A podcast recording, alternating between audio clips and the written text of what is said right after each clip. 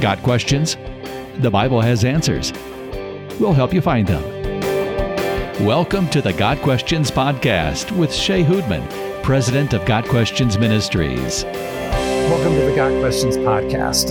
You couldn't tell by what I'm wearing today, we're going to be talking about Christmas. Specifically, the question Should Christians celebrate Christmas? Uh, the episode released a couple episodes ago was the top 10 Christmas questions. This is one of those, but we only touched on it super briefly in the episode. So today we're going to be diving in a little more in depth. So with me today is Jeff, the administrator of BibleRef.com. Hello. And Kevin, the managing editor for Got Questions Ministries. And so um, we're going to be discussing this issue. And just to kind of give you a feel for why this is even a big question, every Christmas, we get a, a lot of people who will express strong opposition to Christians celebrating Christmas because of some of the pagan origins that are attached to some of the Christmas traditions or or just people who think it takes away from focusing on Christ, or people who will say, the Bible doesn't tell us to celebrate Christmas, so why do we celebrate Christmas when we don't celebrate some of the biblical holidays? So it's questions like that that come up. For most Christians, this isn't, how could we not celebrate Christmas? It's Jesus' birth. But no, there is a significant number of people out there who have either questions, concerns, or even opposition to celebrating Christmas. And so that's what we wanted to discuss today.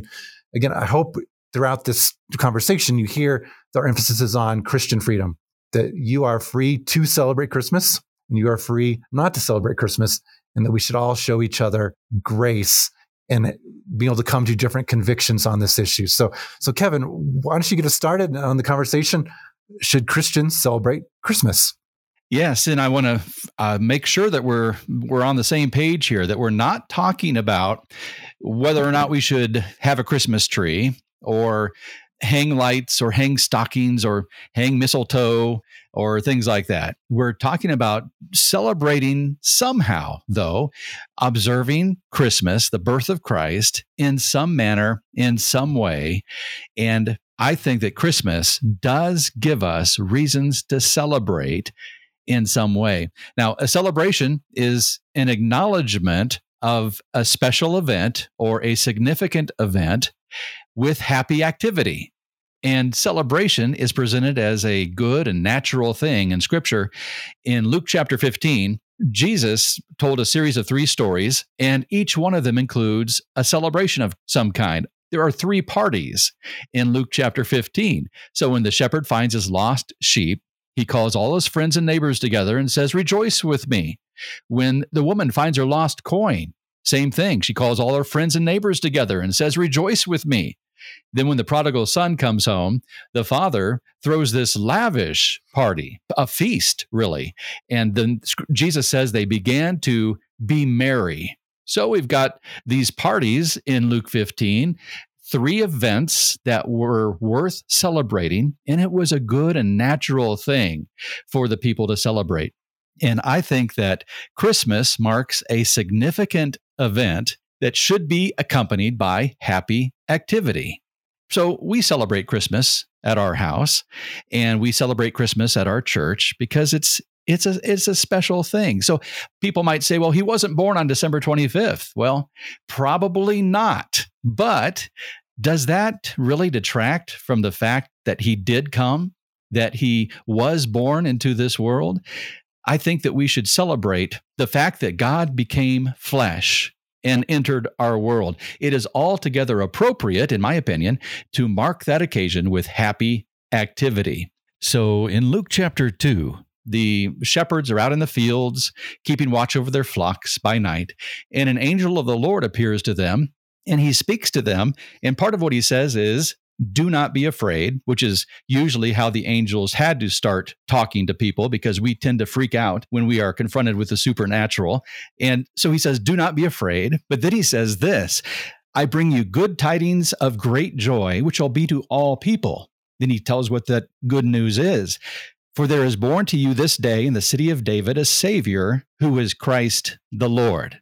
So the angel said that the birth of Christ was good news now, it is natural to rejoice over good news, and it's natural to share it, which is exactly what we see the shepherds doing later in the narrative. They rejoice and they share. The angel also says that this news of Jesus' birth was of great joy. and it was for all people everywhere. The expression of joy is natural and appropriate. It's expected. Joy is not meant to be suppressed. Joy is naturally effervescent, and it's a good thing to express joy.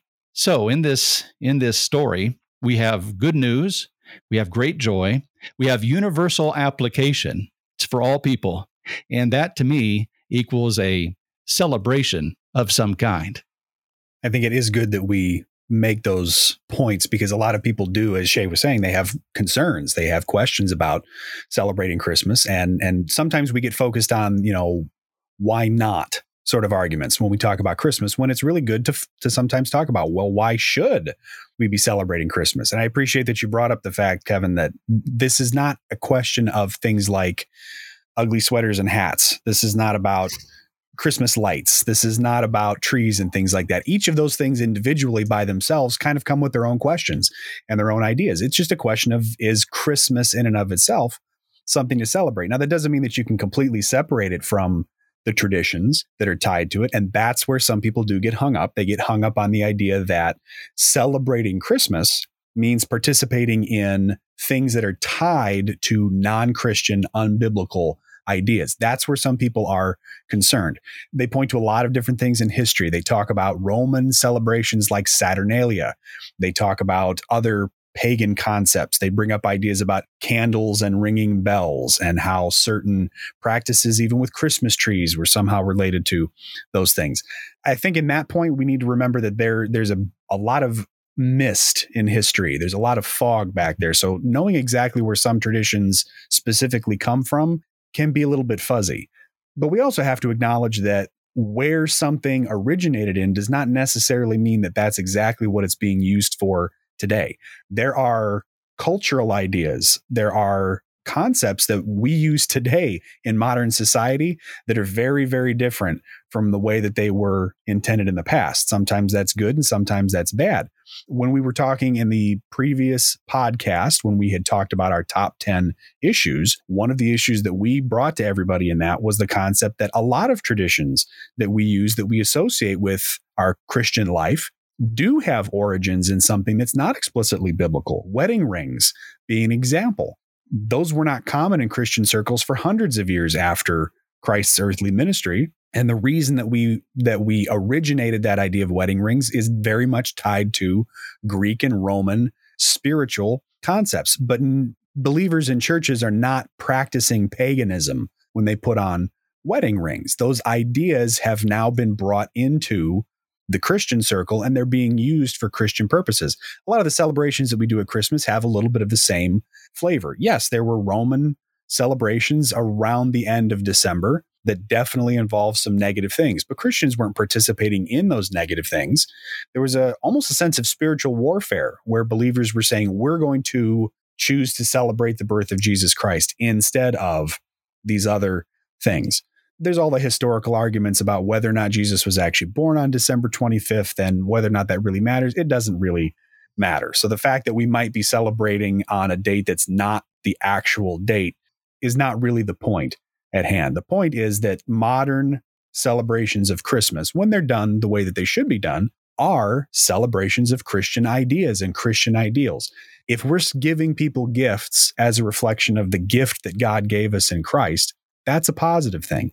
If we are lighting candles and ringing bells and spending time with family and singing Christmas carols about Jesus, all with the intent of celebrating what God has done for us, that's obviously a positive thing. There's no paganism involved in any of that. Now, if Christmas for us is all about beating people to the Black Friday sales and what do I get and what do I give and you know, just how tipsy can I get at the company party? Well, then yes, there's obviously some problems involved with those but it is not only possible for Christians to celebrate Christmas in a way that's honoring to God, but it's possible to do it in a way that's directly counter to the way the world approaches faith and spirituality. So I don't think we need to be as concerned about supposedly pagan origins of certain things unless we're doing something that's explicitly pagan. I think that's a big difference. If we're not doing things that involve the the mysticism and the oracles and the pagan deities, then we're not. If we're celebrating Jesus, then we are celebrating Jesus. So, what I think is most interesting about this, it, in some senses, it's similar to Easter. As some people get so hung up on the fact that our culture has adapted the Easter bunny, Easter eggs, and all those other trappings. And because of that, we shouldn't be celebrating Easter. It's like, well, isn't the resurrection of Christ is imminently worth celebrating? So to celebrate the resurrection of Christ on that day, you've been calling it something different. I mean, just because the culture has attached things to, to, to, distract from it doesn't mean there isn't some inherent value in actually celebrating the event itself. Um, it's an interesting story. A few years ago, we um, we took a vacation in early December, so we didn't like put up our Christmas lights. And one of our neighbors, um, w- w- once we got back, was like, "I was really surprised you guys didn't put your Christmas lights up because I I know you guys go to church." So for for him, the attachment, well, Christians put up Christmas lights because they're celebrating Christmas. And so, uh, but then I've heard people take the Christmas lights back to, oh, people lit candles and put them on or in their homes to scare away demons or to worship some pagan deity or, or whatever. But in our culture now, most people view Christmas lights as a symbol that the family that lives in that home are celebrating Christmas. And they still attach some connection to Jesus to the Christmas lights. So for us, that was as a powerful reminder to us. It's like, yeah, if some people are going to find it strange that Shea and Melissa are Christians and yet they don't have Christmas lights up, well, hey, we're going to put Christmas lights up because we want people to have that connection with them. Yes, there are a family that celebrates Christmas, and Christmas lights are one of the ways they do that. Or it's another funny but yet kind of quirky story.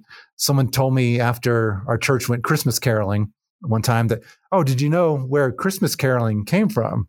So in the ancient Roman holiday of Saturnalia, uh, people would get exceedingly drunk, strip naked, and then go around their neighborhood and come to people's houses and then sing drinking songs to them. So that's where Christmas caroling came from. It's like, okay, I I do not have the time nor the desire to actually research whether what this person described was actually happening 2000 years ago but how completely opposite is that from what christmas caroling is i mean we're not not getting drunk not stripping naked especially not in colorado in december. That would be exceedingly uncomfortable. But no we're singing songs that point people to christ that point people to the true meaning of christmas. And we're doing it in order to bless and encourage people and even to opportunity to invite them to church for christmas eve service and those sorts of things. So it's that whole almost any cultural practice we have. If you look hard enough you can find something 2000 plus years ago that remotely resembles it and that maybe there's some lineage tracing all the way to our practice today but ultimately what we're celebrating now and how we're celebrating has nothing to do with that ancient practice. And so, therefore, the fact that that ancient practice involves some things the Christians should definitely not be involved in is irrelevant to whether we celebrate it today. Our church has caroling scheduled for the week of Christmas, and I can guarantee we're all going to be fully clothed as we are out singing those Christmas carols to honor Christ's birth. Can't guarantee we're all going to be in tune but we will be honoring Christ in in all of that.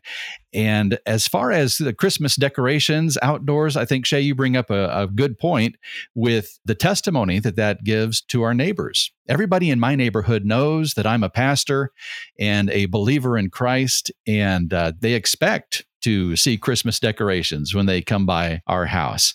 And uh, so we've got uh, decorations out there that honor the birth of Christ, that point to Christ specifically, and and I just see it as a testimony to the neighborhood that yes, we believe in Jesus and we rejoice at His birth.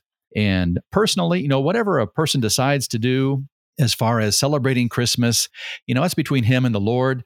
As far as uh, my family goes, we have uh, our conviction is that we will celebrate Christmas and I look again at that message that the angel had to the shepherds in Luke chapter 2, where the, the angel says to them that the good news that he was bringing involved uh, Christ being born, the Savior of the world, and uh, that he was the Lord. The angel gives three titles for Jesus in that message. He calls him Savior, he calls him Christ or Messiah, and he calls him Lord.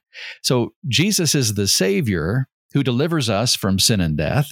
He is the Messiah or the Christ who fulfills the law and the prophets and shows God's faithfulness to rescue his people.